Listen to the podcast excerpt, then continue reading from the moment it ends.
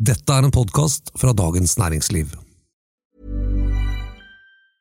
Many of us have those stubborn pounds that seem impossible to lose, no matter how good we eat or how hard we work out. My solution is PlushCare. PlushCare is a leading telehealth provider with doctors who are there for you day and night to partner with you in your weight loss journey. They can prescribe FDA-approved weight loss medications like Wagovi and Zepbound for those who qualify. Plus, they accept most insurance plans. To get started, visit plushcare.com slash weight loss. That's plushcare.com slash weight loss.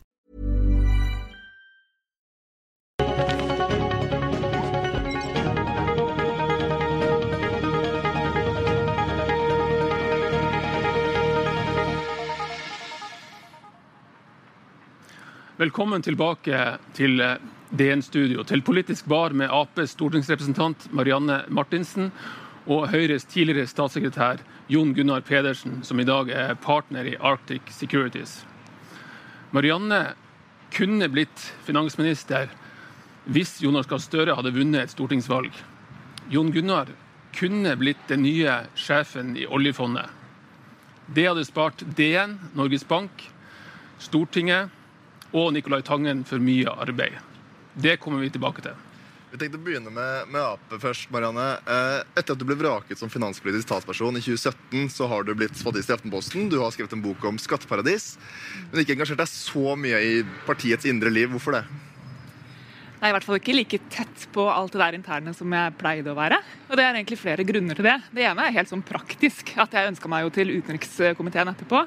Hadde lyst på et par internasjonale verv og teste ut det. Mm. Eh, og da er man jo rett og slett ganske mye ute og reiser. Så da er man naturlig ikke så tett på alt det der daglige fra uke til uke. Eh, og så skal jeg jo heller ikke legge skjul på at, uh, at, vi hadde en veldig fastlåst og vanskelig situasjon i stortingsgruppa. Særlig den høsten 2017, vinteren 2018, alt det som, som fulgte på der.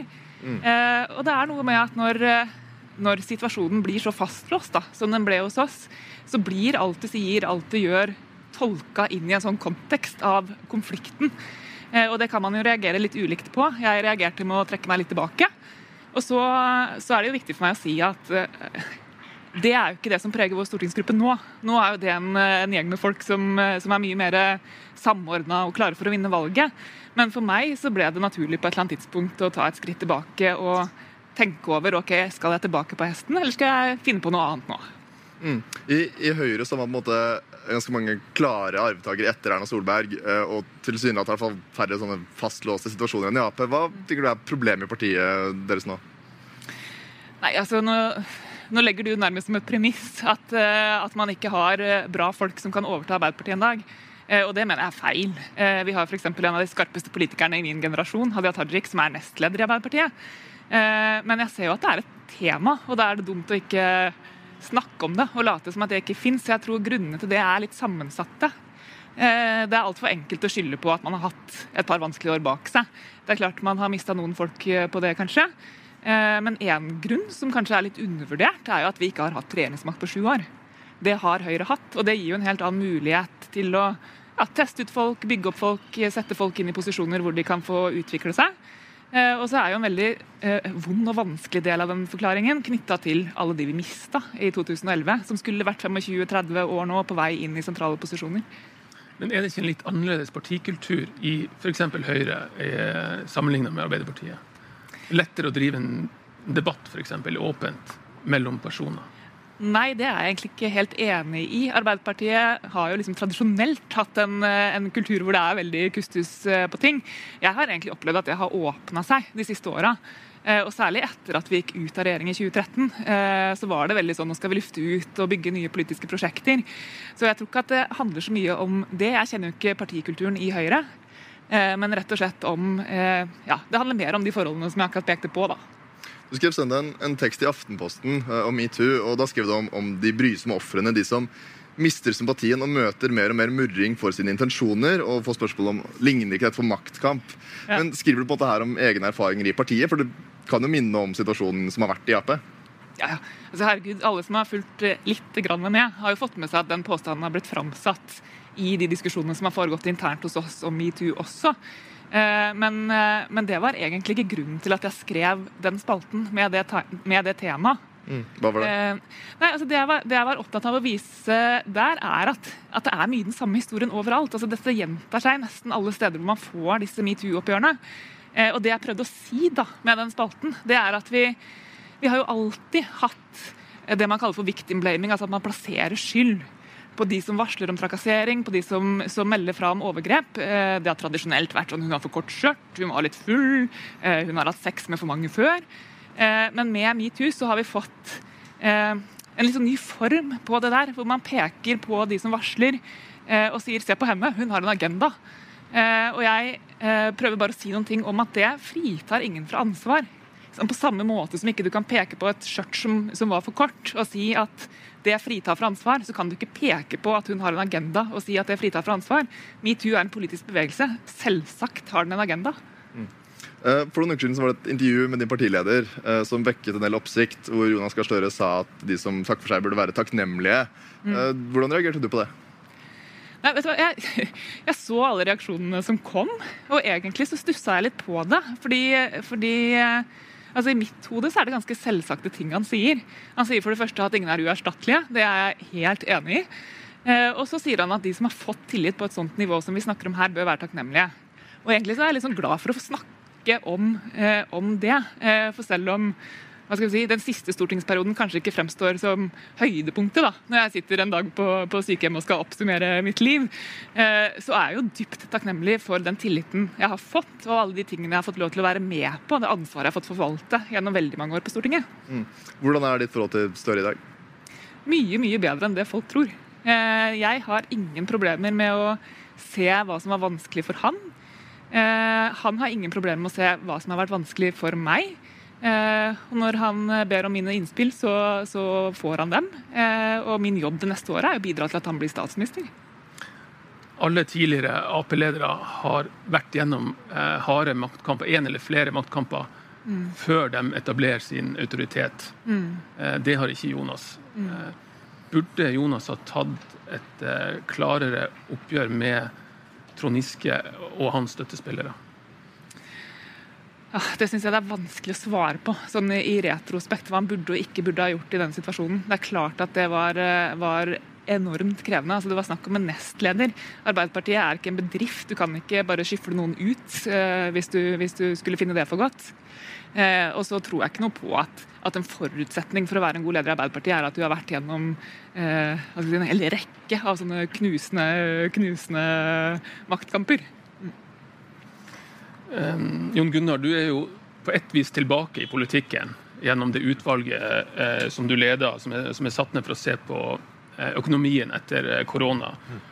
Og du var ifølge våre kilder en kandidat til, eh, nye, til å bli ny sjef i oljefondet. Det hadde vel blitt mindre bråk om du fikk jobben? Jeg er ikke sikker på det. det ut fra at det ble jo litt bråk da bare at jeg kom i covid-utvalget. Så i en tid hvor man leter etter konfrontasjon og polarisering, så tror jeg du kan lage bråk av de fleste utnevnelser og oppnevnelser. Hvilke tanker gjør du deg om den debatten som er rundt Tangen og ansettelsen der nå? Nei, jeg kjenner ikke til den, den, prosessen som har pågått, annet enn det jeg har lest. Så det er vanskelig å si. Men jeg forstår jo interessen. Dette er jo alle våres penger. Og Stortinget, når de går inn i saken, så er det jo fordi det er Stortinget som har bestemt hvem som skal forvalte disse pengene. Så det er jo selvsagt at de vil sjekke og finne ut av og bruke den informasjonen de har, for å være sikker på at de pengene forvaltes riktig. Det er Stortinget som har vedtatt en egen lov om, uh, lov om uh, Statens pensjonsfond utland, og bestemt at det skal ligge i Norges Bank.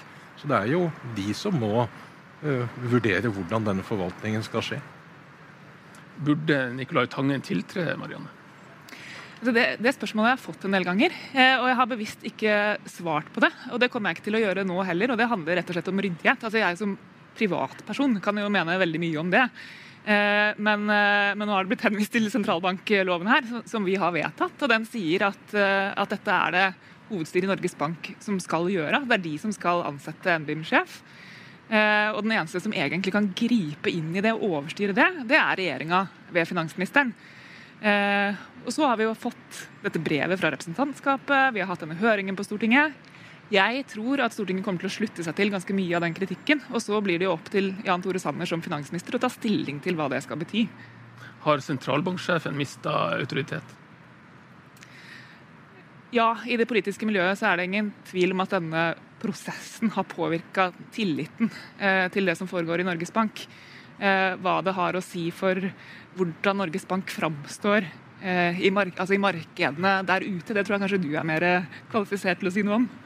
Det, det har jo vakt oppsikt også internasjonalt. Det er en uh, viktig jobb, og det slår ut i diskusjonen om uh, hvordan uh, NBIM styres og ikke. Men igjen så er det det er ikke unaturlig om det blir diskusjon om en så viktig posisjon. Det, det er en veldig viktig rolle. Og det som har skjedd, vil jo påvirke bl.a. Stortingets relasjon til sentralbanken. Det kan påvirke følelsen av hvor viktig det er å ha tett politisk kontroll med forvaltningen av pengene. Og kanskje en, gjøre at man bryr seg mer om, eller eh, blander seg mer inn i, avhengig av hva man måtte mene om det i utgangspunktet, den forvaltningen som skjer. Og det er ikke sikkert at det er et, et bedre utkomme av dette. Så uansett utfall av denne saken, så vil det ha negative konsekvenser for eh, autoriteten eller tilliten til Norges Bank både hjemme og ute? Ja, det, det tror jeg det i og for seg allerede har, har, fått. Men det betyr ikke nødvendigvis noe over tid. Fordi For det første så skal jo folk alltid gjøre en jobb, og det er den jobben de skal bedømmes på. For det andre så gjør det jo at man er mye mer oppmerksom på disse behovene nå enn man var tidligere. At også Stortinget er sitt ansvar bevisst, at sentralbanken er sitt ansvar bevisst. At du i forvaltningen blir spesielt oppmerksom på de tingene som folkets representanter er opptatt av. Det er jo tror jeg, en styrke for forvaltningen, og ikke noe negativt. Tangen har jo ja, fått problemer pga. formuen sin. Eh, Jonas Gahr Støre har også gjort det i flere episoder. Eh, Marianne, hva tenker du at er det, noe, er det så vanskelig å ha rike folk i framtredende posisjoner? Det har jo med habilitet å gjøre, og mistanken om interessekonflikt. og Det er jo Tangen-saken et helt ypperlig eksempel på. Eh, og så kan det jo hende at det er eh, vanskeligere eh, sånn offentlig, altså utad, å ha en stor formue som leder av Arbeiderpartiet enn f.eks. som leder av Høyre. Mm. Du har jo selv, da du var statssekretær, hatt en prosess hvor du måtte liksom finne en ordning for dine penger. Hvor krevende var det? Nei, det var ikke så veldig vanskelig. Det ble gjort i løpet av noen dager. Eh, og det var å gi fra seg hele kontrollen over formuen og finne noen som også kunne selge alle aksjene i den, også aksjene jeg hadde i Arctic og Arctic Asset Management og sånt, hvis, de, hvis det var nødvendig eller ønskelig. Så det er en eh, konstruksjon som ikke er ukjent for andre steder, så det er ikke spesielt vanskelig. Eh, men det er, det er trist å gjøre det. Er, du, du, har jo bygd opp noe i dette. Det, det, jeg hadde i Arctic og det jeg eide, det er jo ting jeg har, har tjent da, og jobbet mye for å få til. Og det å gi fra seg kontrollen over det er, er selvsagt veldig vanskelig. Eh, jeg tror ikke det er et problem at, vi, at eh, politikken virker ikke spesielt attraktiv på rike mennesker som sådan. Så Rike mennesker har jo antagelig en masse andre måter de kan påvirke ting på. Så det, det er ikke mangel på rike folk i politikken som, som fremstår som et problem. Jeg tror nok mer det er et problem kanskje at folk i næringslivet generelt er underrepresentert. Både på kommunestyrenivå og fylkestingsnivå eller regionnivå og i politikken sentralt. Det er eh, lettere for folk som har bedre permisjonsordninger og bedre aksept hos arbeidsgiverne å gå inn i politiske roller enn det er for folk i næringslivet, og særlig selvstendig næringsdrivende. Og Det gjør at de blir underrepresentert. Men uh, tror du Det er altså, fordi det er en størrelsesforskjell på uh, din formue og f.eks. Nicolai Tangens. Er det vanskeligere ja, det for han når den er såpass mye større? Ja visst er det det. Altså, min formue var håndterbar, enkel og oversiktlig. Og han har et firma som han ønsker å ha en, Han vil ikke ha noen direkte daglig kontakt med det, men det er jo et livsverk som er mye, mye større enn det jeg hadde. Eh, Johan Gahr kunne han gjort noe annerledes i, i sin håndtering, eller er det som du er, er det når du er Ap-leder mye vanskeligere da, å ha en sånn formue. Tror du, Marianne? Man kunne ha gjort noe annerledes. Jeg syns det også er vanskelig å stå her og gi liksom kontrafaktiske formuesplasseringsråd til, til, Jonas Gahr Støre. Nå ser jeg at han har gjort det valget å plassere alle de pengene i banken bare for å slippe noe mer mas. Eh, og det, det er sikkert lurt. Ja. Men bare når det er sagt, så er det jo, dette er jo noe som skifter over tid også. De kravene endrer seg, og kravene var annerledes tidligere enn de er nå. Og det, man, det, det, påvirker jo det påvirker oppførsel i politikken, altså forholdet i metoo-bevegelsen. Det påvirker nå forholdet om mangfold og integrering. Og det påvirker også åpenheten om egen økonomi. Og det, Dette forandrer seg, og vi stiller andre krav nå enn vi gjorde for noen år siden. Da, da, Jonas var helseminister, så satt han i styret i eget selskap, og det var ingenting som tyder på at det var noe gærent med det, og det var ikke noen negative reaksjoner på det. Nå har han valgt å gå til en annen ytterlighet. og Jeg synes jo egentlig jeg synes jo det er synd, fordi du signaliserer jo da at du kan ikke drive med politikk og være engasjert i næringsliv og investere i forskjellige ting samtidig. Jeg syns det er synd hvis vi, alle de som investerer, tenker at det betyr at da kan ikke jeg ha en mening om politikk eller engasjere meg, i hvert fall lokalt. Det, det, det vil være veldig trist. Jeg tar skift litt tema. Det har jo vært en vår med mange krisepakker og stor pengebruk fra Finansdepartementet, fra et departement som vanligvis eh, sier nei, nei, nei. Eh, hva syns du om sin håndtering, Marianne? Altså, den helt eh, akutte første fasen ganske, ganske god. Altså, den, eh, den eh, første krisepakka som kom, var ikke i nærheten av å møte det enorme behovet som oppsto for å bruke penger, særlig retta mot næringslivet.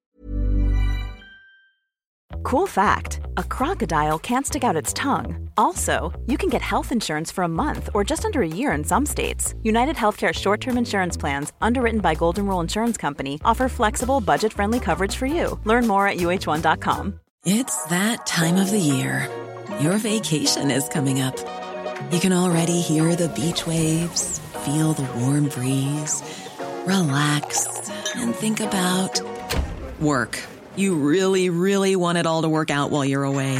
Monday.com gives you and the team that peace of mind. When all work is on one platform and everyone's in sync, things just flow wherever you are. Tap the banner to go to Monday.com. Hey, it's Ryan Reynolds, and I'm here with Keith, co star of my upcoming film, If, only in theaters, May 17th. Do you want to tell people the big news?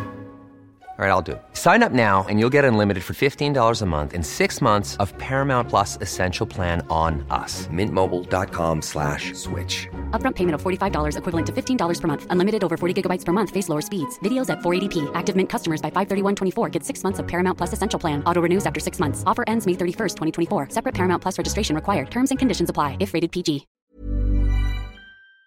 Sånn at ikke bedriftene skulle drive og gå over ende i, i et veldig raskt uh, tempo.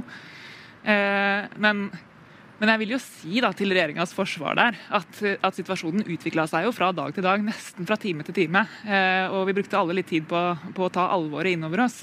Eh, så man fikk til gode løsninger i Stortinget, gode tverrpolitiske løsninger. og jeg tror at det er omtrent sånn som alle regjeringer ville ha håndtert det. Ville du gjort noe annerledes hvis du var finansminister? Eh, altså I den første innledende fasen eh, kanskje ikke. Akkurat nå, ja. Eh, for så har man jo venta helt til i dag med å få avklart permisjons, eh, dette permisjonsregelverket, om det skulle forlenges eller ikke. Jeg syns det har vært veldig veldig rart å se på. At man har latt bedriftene leve i den usikkerheten så lenge som man har gjort. Eh, jeg ser motargumentene, men, men, eh, men, det er i hvert fall min mening at det ville vært altfor tidlig å stramme inn på det nå. Eh, og så er jeg bekymra for kommunene. Altså Man snakker ofte om at, eh, om at, eh, norske politikere ikke er vant til å prioritere og bruke bare mer og mer oljepenger for hvert år som går. Og det kan kanskje være et snev av sannhet i på nasjonalt nivå. Men for kommunepolitikerne våre så er det en helt annen virkelighet. Altså, de opplever tighte, tighte budsjetter, at pengene ikke følger med oppgavene som de etter hvert blir pålagt. Og nå skal, de, altså nå skal jo de stå i førstelinja, antagelig over ganske lang tid, for å håndtere smittevernet. Eh, og Det er noe som bekymrer meg. altså At kommunene ikke skal klare å holde kapasiteten oppe på testing, på, på alt som kreves av, av, bemanning i institusjonene våre, og at det skal bidra til at smitten sprer seg. Er du enig? Ja, men det er litt både òg. For det første når det gjelder eh, koronakrisen og hvordan den er håndtert, så, eh, så er jeg veldig enig i at dette ble håndtert veldig kontant og raskt. Ikke bare av denne regjeringen, men det var jo mange regjeringer verden over som viste at i møte med en ukjent, hittil ukjent eller uventet krise, så møtte man med kontanthåndtering. Og i Norge så var jo altså covid-håndteringen har jo den har vært så vellykket at selv begravelsesbyråene får økonomiske problemer. Da er det noe som har funket. Ja, og det, det er eh, den, Når det gjelder den, både hvordan vi kommer videre og hvordan vi går ut av det Det er en usikkerhet i forhold til at vi vårt instinkt er å bevare det som er der fra før. Og det vanskelige nå det er jo å si hva av det som var der fra før, er det egentlig vi ikke skal ha med oss videre. Og det å vite om vi forbereder et deler av næringslivet på at de skal være på 60 eller 70% av det de var, mens andre deler kanskje skal være på 120-130% av det de var, det er en stor omstilling, og hvor det kan tas gale og riktige valg. Og de som har merket denne krisen i første omgang, det er jo de som har blitt arbeidsledige, og det er privat sektor. Så all respekt for at det er store offentlige oppgaver som har fulgt med dette, og det er gjort en fantastisk innsats fra offentlig sektor, men det er ikke der permitteringen har kommet. Det er ikke der nedleggelsen har kommet, og der livsverk har blitt borte. Det, dette er en krise som først og fremst rammer privat sektor nå, og som man har trådt til for å hjelpe ut av, men som vi kommer til å ha ettervirkninger av i lang lang tid framover. Mm. Kan, kan, jeg få lov til å legge til veldig kort der? Altså, jeg følger resonnementene dine langt på vei. Eh, men, eh, men, denne sayingen om at man aldri skal misbruke en god krise og, og sørge for at man får omstilling i krisetider og sånn, ja, det, altså, det, har mye for seg. Men denne krisa er spesiell. Altså, her snakker vi ikke om grønn omstilling eller om liksom, en langsiktig omstilling i, i, hvor økonomien skal i en annen retning. Vi, om en, vi snakker om en akutt krise som har skjedd her og nå, og som ville ha stengt ned store deler av det næringslivet som har livets rett, også om 10 og 20 år. Dersom vi ikke hadde handla ganske kontant. Men det er jo fortsatt mulig at du kan bli statsråd, Marianne. Vil du si ja i en eventuelt Støre-regjering i 2021? Nei, altså jeg har jo sagt nei til gjenvalg til Stortinget. Eh, og da jeg eh, gjorde det, så regna jeg også med at det gjør at jeg ikke står helt øverst på en sånn ringeliste hvis den dagen eh, skulle komme. Og da jeg valgte å si nei til renominasjon, så var det jo også fordi at jeg har en tanke om at det kanskje er sunt både for meg og, og for Arbeiderpartiet at jeg gjør noen andre ting nå. Jeg har jo vært på Stortinget i snart 16 år. Mm. Uh, mens du Ingar, du svarte en gang da du ble spurt om å, om å, bli statsråd, at nei, i dag går det jo knapt an å komme med en slengbemerkning i en pølsekiosk uten at det blir slått opp i media. Uh, mener du fortsatt det? Ja, det tror jeg jeg gjør. Jeg har erfaring fra, fra pølsekiosker. Og, og er glad for at jeg ikke har den posisjonen. Da jeg var mest aktiv i politikk, dette nå de siste årene, det var et uh, mindre innslag en kort periode, men jeg holdt på mye på 80- og begynnelsen av 90-tallet. Da var det jo ikke mobiltelefoner. Du ble jo aldri konfrontert med bildene av hva du hadde gjort. Det var jo ikke Twitter, så du ble aldri konfrontert med det at du hadde en slengbemerkning du mente var det var morsommere da du sendte den, enn da den kom ut i eteren. Det, det, ble, det var det jo ikke, så det var jo enklere i gamle dager, hvor alt ikke ble dokumentert og umiddelbart, og du blir konfrontert med det ganske mye etterpå, ganske raskt etterpå av folk som ikke alltid vil deg vel. Det er en generell utvikling du tenker på, ikke konkrete enkeltepisoder nødvendigvis? Nei, Det er ikke slik at jeg har blitt mye verre og mer bøllete med årene, og det er derfor jeg nå er helt uegnet til politikk. Det er en observasjon av at dette er mye tøffere enn det var. Det er, altså Politikere har en nesten umenneskelig arbeidsdag. De skal både være gode til å analysere og ta stilling til ting så skal de faktisk ta en beslutning og si vi gjør det og ikke det. Bare det er jo vanskelig nok for mange. Og så skal de etterpå argumentere og formidle om det samme. Og Det å kombinere de tre egenskapene, sånn som i og for seg Marianne jo er et veldig godt eksempel på at det kan gjøres på en utmerket måte, men den er jo ikke lett. Og lønnen for det er en ganske beskjeden lønn sammenlignet med andre lederposisjoner, og med en ubegrenset tilgang på drittkjeft. Marianne, hva, hva syns du? um, ja, hva syns jeg? Jeg tror, jeg tror, at dette er veldig sånn personlighetstypeavhengig. Noen ser jo på alt personfokuset eh, som et slags frynsegode, eh, mens andre tenker at det er en pris man må betale eh, for å kunne ha posisjoner eh, hvor man har innflytelse.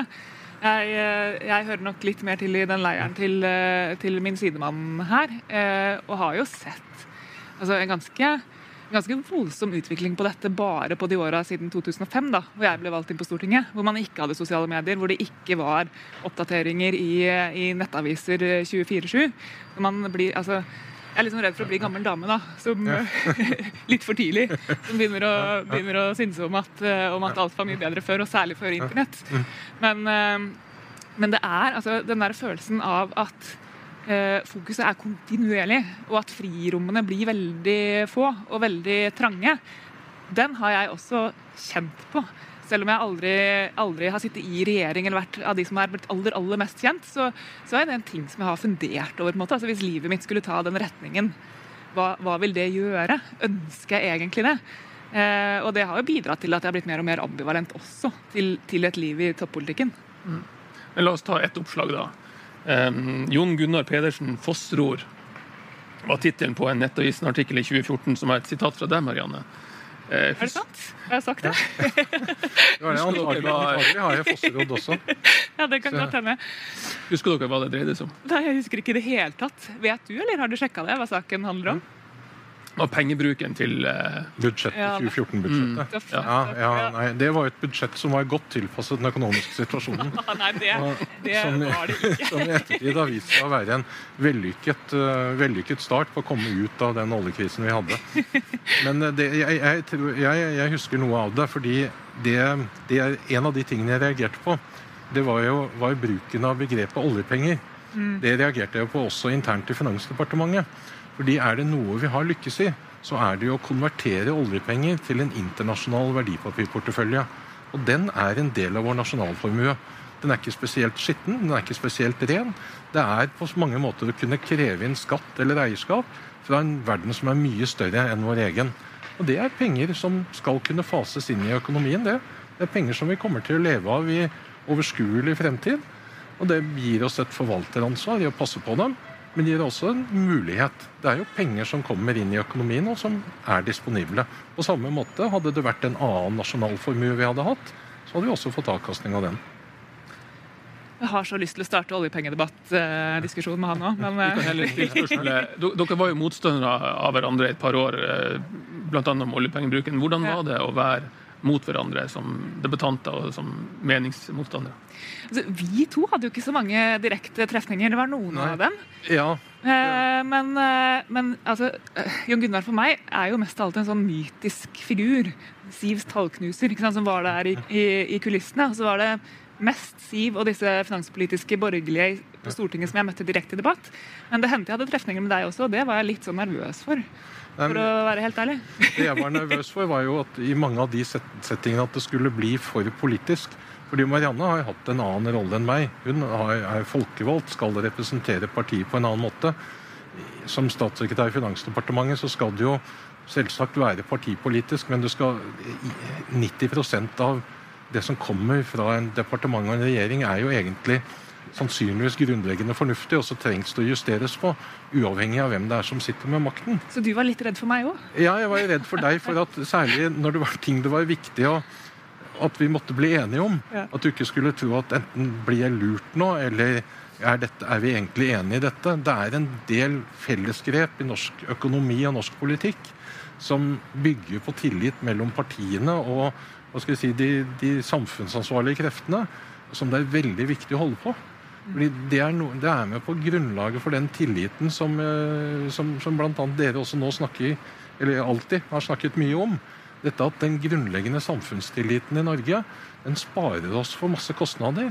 Den gjør det mye enklere å leve både forholdet mellom regjering og myndigheter og innbyggere, politikere imellom, folk imellom. Den gjør kontrakten i næringslivet enklere, reduserer behovet for vaktselskap og hva det måtte være. Og den det, det, er jo kanskje det som jeg syns var vanskeligste politikk. Det var å være sikker på at vi greier å holde på den grunnleggende tilliten i de tingene som er viktige. Og så selvsagt være uenig når man er uenig. Mm. Det er jo en av de tingene Marianne har stått for. Det er jo alltid at hun er uenig på et saklig og faglig grunnlag. Det er, de jo, altså det er jo professorer og akademikere og folk som virkelig kan ting, er jo uenige om liv og død.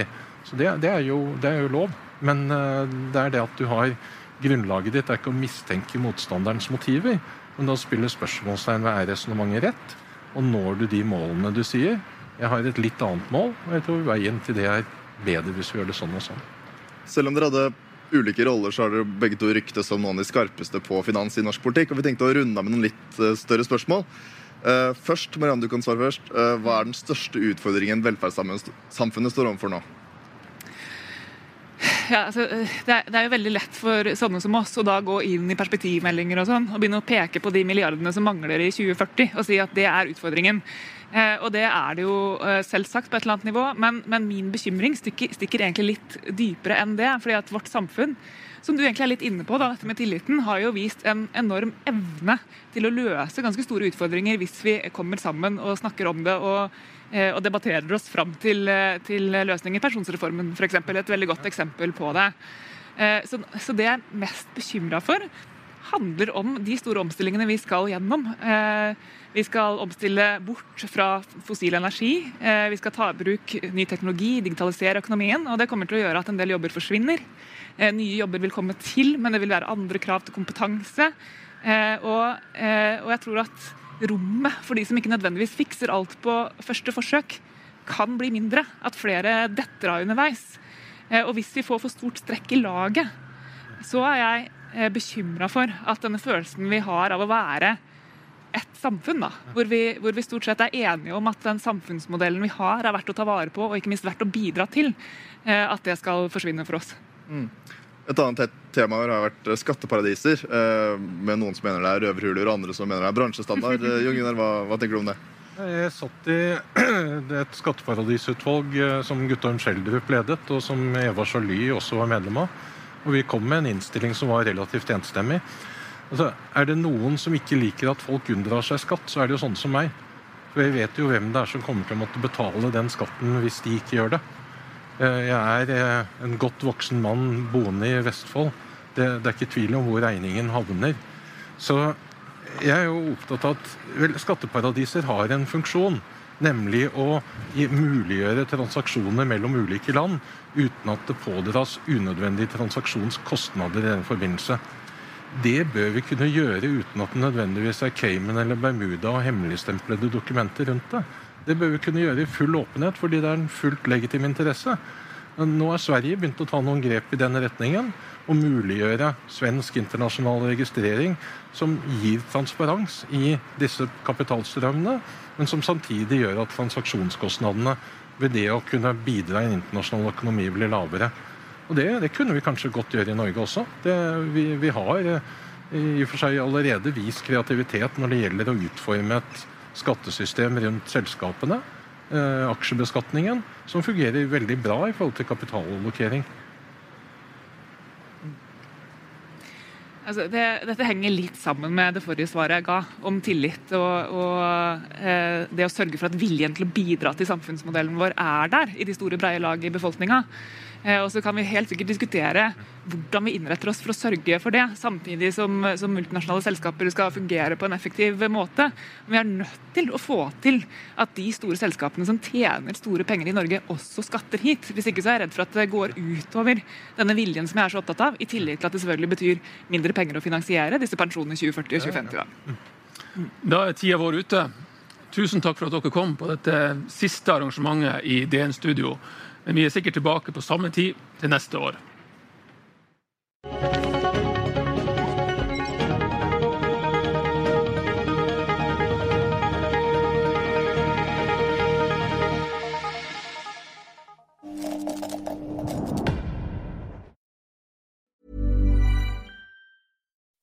When you make decisions for your company, you look for the no-brainers. If you have a lot of mailing to do, stamps.com is the ultimate no brainer. Use the stamps.com mobile app to mail everything you need to keep your business running with up to 89% off USPS and UPS. Make the same no brainer decision as over 1 million other businesses with stamps.com. Use code PROGRAM for a special offer. That's stamps.com code PROGRAM.